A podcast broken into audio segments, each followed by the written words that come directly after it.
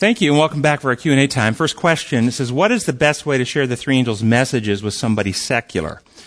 So I, I have to start with their mindset. What is their understanding of, if they don't have a value of scripture, if they don't believe in the Bible, if they're not, uh, if they're not Christian at all, I wouldn't start with the three angels' messages. They're not going to uh, resonate with that. It's going to be like um, like somebody sharing with you something out of the Book of Mormon, or somebody sharing with you uh, something out of the Apocrypha uh, or the or or Quran, you might go, well, that's interesting, but you're not going to give any value at all. So if they're secular, then you have to actually have them first question in a larger reality, you know, whether something beyond the secular or humanistic worldview. And I can start with the uh, with the design laws of God, the principles of how they work, law of liberty, law of love, law of exertion, law of worship, and how these laws work, and and and say where do they come from, or some other aspect of what's going on in them. So getting to know the person and seeing where they're having struggles and where they already have cognitive dissonance because their worldview doesn't work. And then you can uh, approach them and try to bring them a, a larger reality.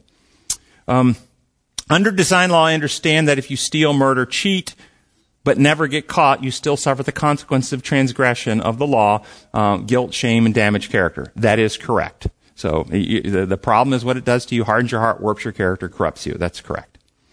Uh, do you think initially the early Australian Adventist Christians had a better understanding of righteous by faith since Ellen White was shipped there.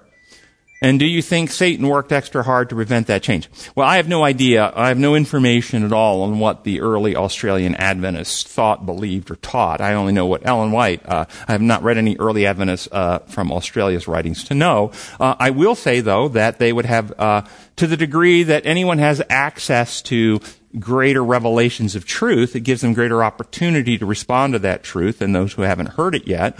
I don't know that if her if her writings were restricted, uh, if uh, people um, who were able to sit down and talk with her had an advantage or not. It, th- these are all questions I don't know. I will say though that whenever a new truth, whenever the Holy Spirit is advancing the light, Satan is definitely working harder to prevent people from accepting it. So there's no question about that. Would you please explain Acts 15:10? Um, basically, uh, the context here is Peter is talking uh, in which um, the uh, some of the Jewish Christians are wanting to put on the Gentile Christians a bunch of Jewish um, ceremonies and rituals and requirements. And um, Peter makes the point: Why would you want to do this to them when none of us could even bear up under that that system? And so what, what does it mean that no one could bear under the system? What it means is that no one can keep the law and bear up under systems of works. You can't do it. It crushes you down. And the more you try to, to, um, uh, resolve the sin problem through a series of legislations, laws, rules, uh, behavior control, you only end up with more discouragement, oppression, um, control, exploitation. You, you can't change the heart that way. Nobody can bear up under. So that's that's what he's talking about. And, and I will say this, um, and along this line, same principle. I'll just pop it in here. Um, John Adams, second president of the United States, uh, one of the co-authors of the Declaration of Independence, um, said that the form of government that they formed in the United States with our uh, constitutional republic and the principles outlined in the Bill of Rights are only fit for a religious and moral people. It says wholly unfit for any other people. And that's because the system that the United States founders put in place was a system that was designed in a sinful earthly world to give the citizens the greatest amount of liberty and freedom possible. That's what the system was for.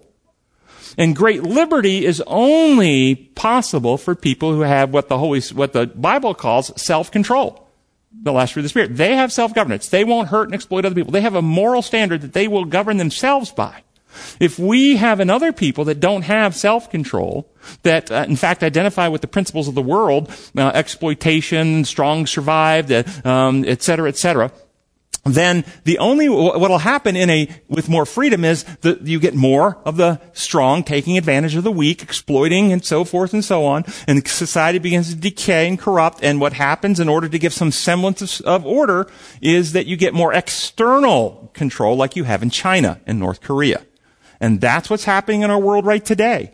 The reason there's a lot of chaos happening is because people who are very selfish, notice what, notice the progression. The last hundred years or so, we have really thrown the belief in God and a moral standard out of our society. It's not taught in schools. Uh, people don't attend church. Uh, well less than 50% of the population uh, are active in any religious organization anymore. Uh, we become very secular and society is decaying. And there's a scream and a call for more law, more government, more control uh, in order to make us all feel safe. Okay? It is an absolute uh, decay, but that, that's actually what's happening. It, all right. I had heard, I had a hard time I had a hard time seeing this text. Uh, this is a reference. I think it's an Ellen White quote. Uh, in the right lens, it sounded too legalistic for my taste. Could you please enlighten me?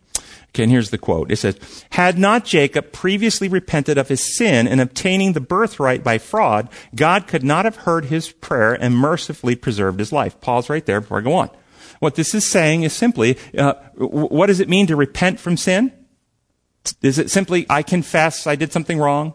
No, it's a, I'm, I, don't want to be a thief anymore. I don't want to be a, a, deceiver. I don't want to cheat people. I want a heart that's honest. In other words, he repented from the selfishness and fear that caused him to do that, and he had already been changed. If he had gone to God, hey, I don't like the consequences. I don't like I got in trouble. I got put in jail. I got fined a hundred thousand dollars. I, I don't, but I love cheating people and I love taking advantage of people. I still want to do that. Uh, so will you get me out of hock, God?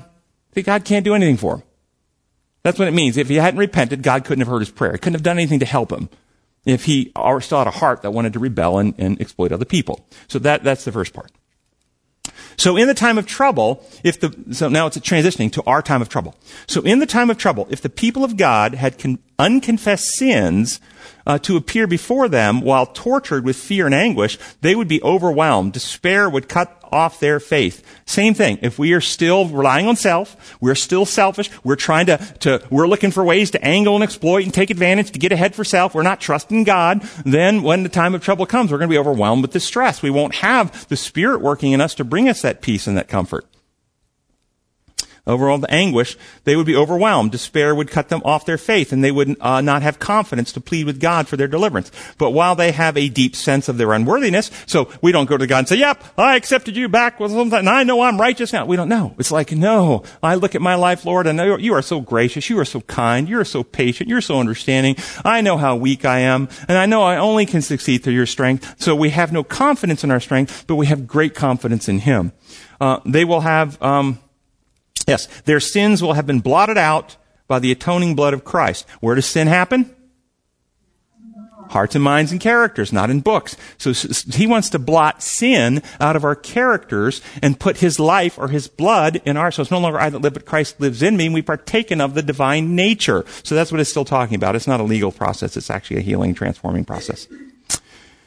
It says, you have a beautiful explanation about the wrestling between the angel and Jacob and what it really means. Could you please talk about it or tell me where to find it? Yeah, you can find that in our little meditation guide. and you can get this and download the PDF or read it online. Or we'll, if you have a U.S. postal address, we'll ship this anywhere you want. So our meditation guide uh, talks about that. Uh, let's see. Uh, based on your experience, is bipolar curable? No. It's, it's treatable. Treatable and curable are not the Curable means I give, yeah, I give you a treatment and it's gone. No, it's not gone. It's treatable. Treatable, yes, absolutely. Can people who have bipolar live a normal life? Absolutely, yes. I have many bipolar professionals, doctors, lawyers, judges. Um, in fact, um, bipolars tend to actually have um, most of the time higher IQ and more creativity than people without bipolar disorder. It's stated, uh, and most people believe that um, Handel, who wrote Handel's Messiah, wrote the entire thing in a weekend of mania. One weekend. He went in, locked himself in a room, and came out like two days, three days later with the entire, all the parts, everything that you've heard in the orchestra in a manic episode. so, uh, I, I think there's probably truth in that. If you, if you look, if you look in, uh, just go online on Wikipedia and go famous people with bipolar, you will see a whole bunch of really creative people, creative people throughout history who had bipolar disorder. Um, so I wonder if they can be cured. Now, now listen to this question. This question actually is, is, is actually, um, you're listening. This, I wonder if they can be cured so they won't hurt our feelings when dealing with them. They don't hurt their feelings. Mm-hmm. So, so you can't, th- th- this is a little misconception about how reality works. Okay? other people actually, uh, we can be hurt by other people. There's no question. People can hurt us. They, they hurt Jesus. They, they spit on him. They, they punched him. They, it, I'm sure he was hurt when Judas betrayed him. I'm sure that was painful for him. Okay? Betrayal hurts. So we can be hurt by people. There's truth in that. Okay? But, but the actions are diagnostic of the other person. And so when, I, I, hope, I, so ask the question, what kind of hurt is this? Is this the hurt because I love them? And, I, and, and Jesus' hurt was, uh, I, I'm losing somebody I love. He's destroying a soul. He won't let me save him. Imagine a parent whose child was like Judas was to Jesus. That would be very hurtful. You're not primarily hurt because, how do you do me this way? Okay? We don't, we don't look at Jesus on the cross and hear him pray to his father. Father, it's just not fair. All I've done is feed people and heal people and help people and look at how they're treating me. It's just not fair, Father. Now, if he'd actually said those words, that is actually a true statement in his case. It wasn't fair. It was unjust. It was wrong. He didn't deserve it. But he, if he would have said those things in that way, would we admire him more? No, it would reveal his focus is selfish. So he said instead, Father, forgive them. They don't know what they're doing. It, uh, it, he didn't enjoy it. You don't find him up there going, this is fun. Can we do it again next weekend? it was, this was not pleasant. This was the most horrible thing. But his focus isn't self-centered. He recognized reality. These people that were cru- they think they're killing me. They're actually eternally destroying themselves. That's what they're doing. So, I, I, yes, you can be hurt by people. Recognize, though, that uh, the difference between, and I would tell you, it can hopefully mitigate some of your hurt if you understand. If you've ever dealt with an Alzheimer's um, family member who is in late stages of Alzheimer's disease, they can say things that are quite ugly. But most of us don't get our feelings hurt by that because we recognize they actually don't really understand even who we are anymore. And we recognize this is a brain disease. And that recognition allows us to go, um, I know my mom or dad or grandma would never speak to me had she didn't have this disease. We recognize it as a symptom of an illness. Okay? I think this is how God sees sinners. They're sick. They're sin sick and his heart's sad for them. They're dying. And so I encourage you, if you have somebody, if, if it's bipolar in a, in a, um, either depression or, or, mania, then just recognize, I'm not going to take that personally. That is untreated bipolar. That's a brain illness right now. We need to get that treated. If it's other things, like just because people without bipolar can say things that are hurtful, okay? If it's other things, recognize it for what it is. Okay. I have been learning what you teach, uh, since COVID started, so not very long. I hear people in mainstream churches explain why and how Jesus died the imperial law way. Uh, I can discern that it is wrong and what Christ's death isn't, but uh, but through the design law lens, I don't understand why and how. Can you please give me some sources, sermons, and explanations? Yes, I would encourage you to go to this this um, month uh, this quarter's lesson, Hebrews, uh, our Sabbath school lesson, lesson six. Lesson six, we went into great detail why Christ had to die. And listen to that lesson in the notes you can download from our website. So lesson six in Hebrews of, of 2000, first quarter 2022. Is it right as Christians to vote in elections? I am asking because Jesus said, my kingdom is not of this world.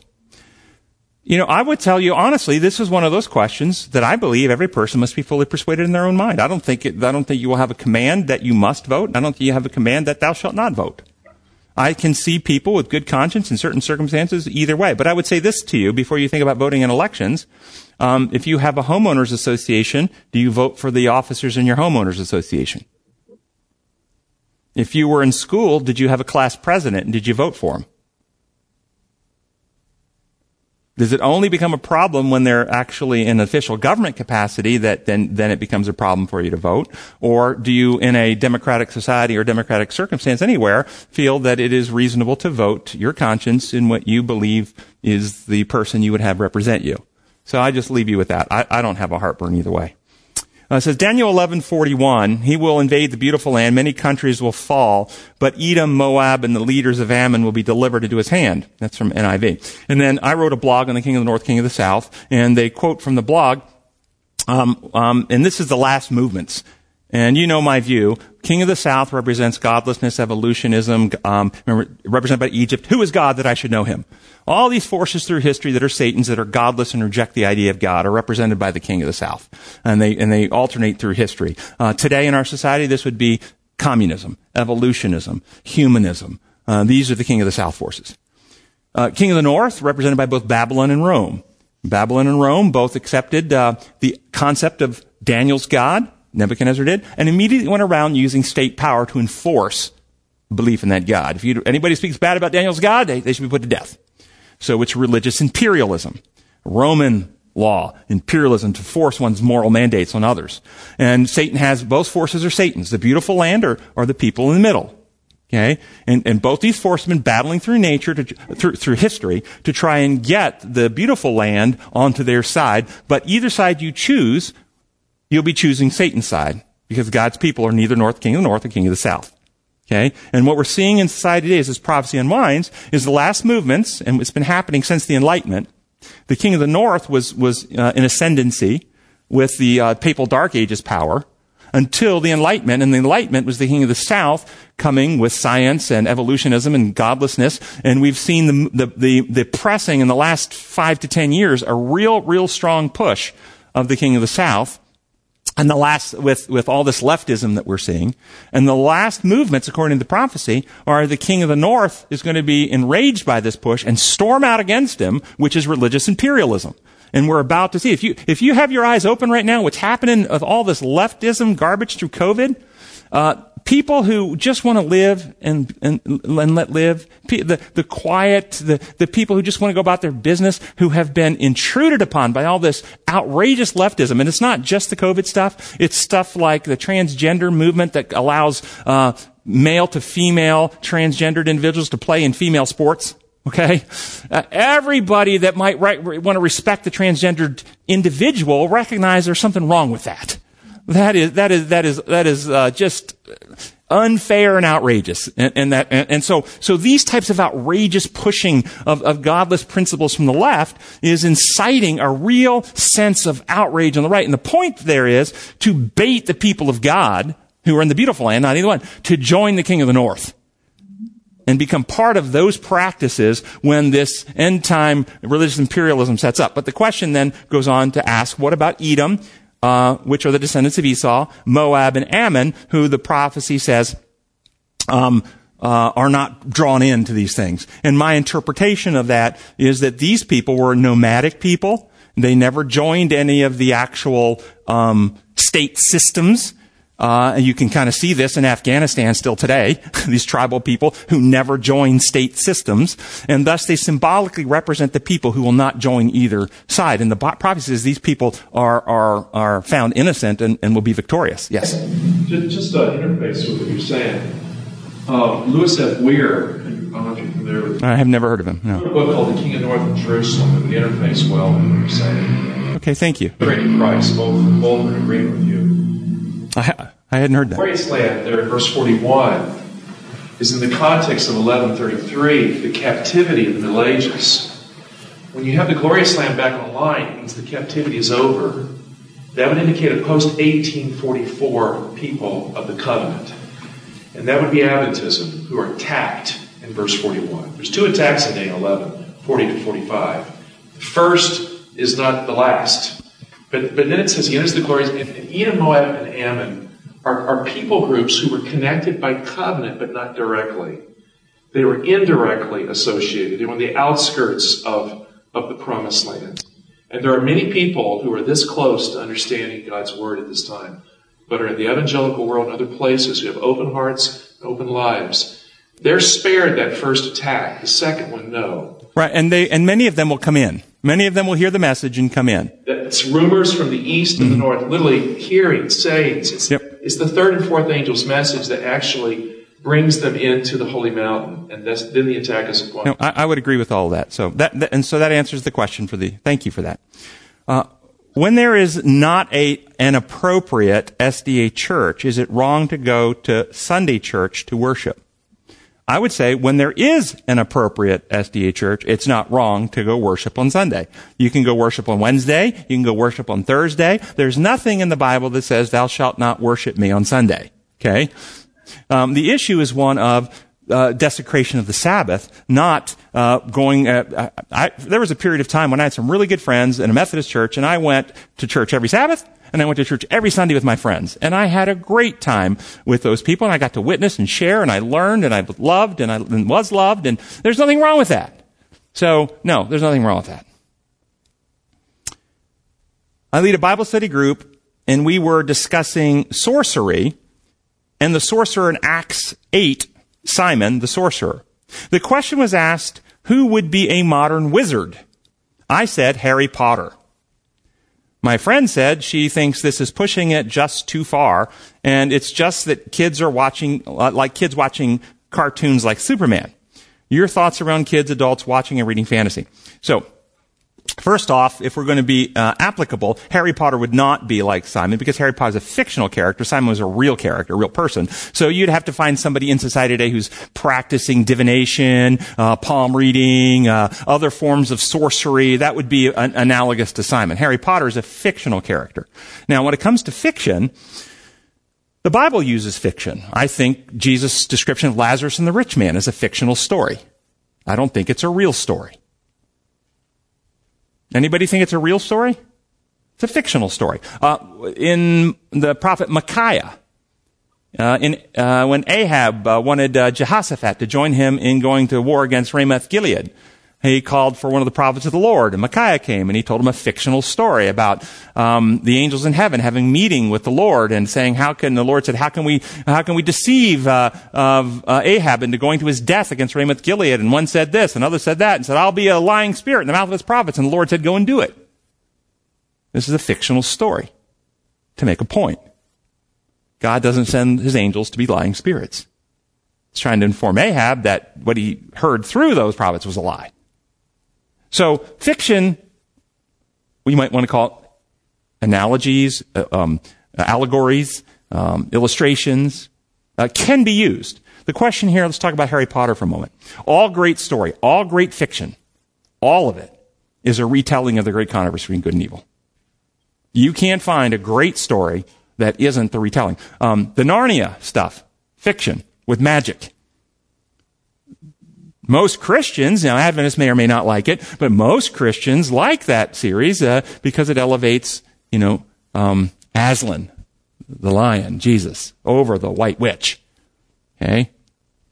But in the Harry Potter story, my, my recommendation is that if you let your kids read this stuff, you need to be age appropriate. They need to have a firm foundation scripture so that if they read this, they can discern the metaphorical applications to the larger great controversy realities, and or if they read it after every section of the book, you sit down as a family and have a discussion about the lessons to be learned, the truths, the errors that are woven in, so they d- develop discerning skills about how the world's going to try to deceive them. So it can be a useful tool. I will tell you the Harry Potter story though, it's a great metaphor of the great controversy. Do you understand Harry Potter? If you actually have read the books or seen the movies, Harry Potter as a baby was attacked by evil and was marked and carried a piece of the evil Voldemort within him through his life. Jesus became a baby and became sin, though he knew no sin. He carried a piece, if you will, of what Adam did with him. Throughout the entire series, Harry Potter is consistently reliable, loyal, self-sacrificing, seeking to help his friends and never betrays them puts himself in harm's way, uh, willing to sacrifice. And in the very end, I won't go through all the details because there's so many of the of the biblical narrative stuff that comes around, around, and around. But in the very end, how's it end? By Harry Potter dying and rising again to defeat the evil. okay, this is a classic a classic metaphor of the great controversy story where Christ uh, uh, takes on him, himself the condition, uh, sacrifices and is faithful and loyal, eventually dies and rises again to destroy the evil. Okay? And all the great stories have this same theme within them and you will see it. But it also mixes in a lot of fantasy, a lot of uh, magical thinking, and can be confusing if you don't have opportunity to discuss it with your children to help them differentiate those, those elements. When have conversations with somebody who is nearing, uh, when you're having conversations with somebody who's nearing death, and you're uh, wanting uh, to give comfort and help them have the full assurance that they are saved and ready to die, what would you say? I, I, I, it, I, I would say something different in every circumstance. Because I would have to start with exploring that person's understanding of their circumstance. How aware are they that they're going to die? How open are they to discussions about death? Some people, you cannot have the conversation because it terrorizes them and it only frightens them and upsets them and they get angry and upset and you can't have the conversation. Other people are open and then you can have that. What, what is your belief about what happens with die? And then you take it from there and then you can, um, then you can have conversations, but I never tend to correct people um, who already have peace. Have you accepted, you know, the, I, I, accepted Jesus and I have peace and I know when I die, uh, the next thing I'm going to be with my dead husband in heaven. I don't launch into a state of the dead conversation about you're not going to be with your husband in heaven. That would not be encouraging to that person. I let them hold that belief. Okay? But if they're at peace in their hearts with the Lord, I don't, I, you, you, know, if you're really talking about at death's door, you don't really, but, but if they're anxious, they're fearful, they don't know, and they're open, then you can actually have a conversation and you can bring examples up, uh, like the thief on the cross. It's not too late. Jesus still loves you and he'll come into your heart right now if you accept him. We can pray for you right now. That's something very reasonable to do if they're open for it. So you have to assess each, each case. And then last question, uh, how can people be so unkind and cold to their own family members behind the scenes, but make sure they appear as wonderful angels to the church and public?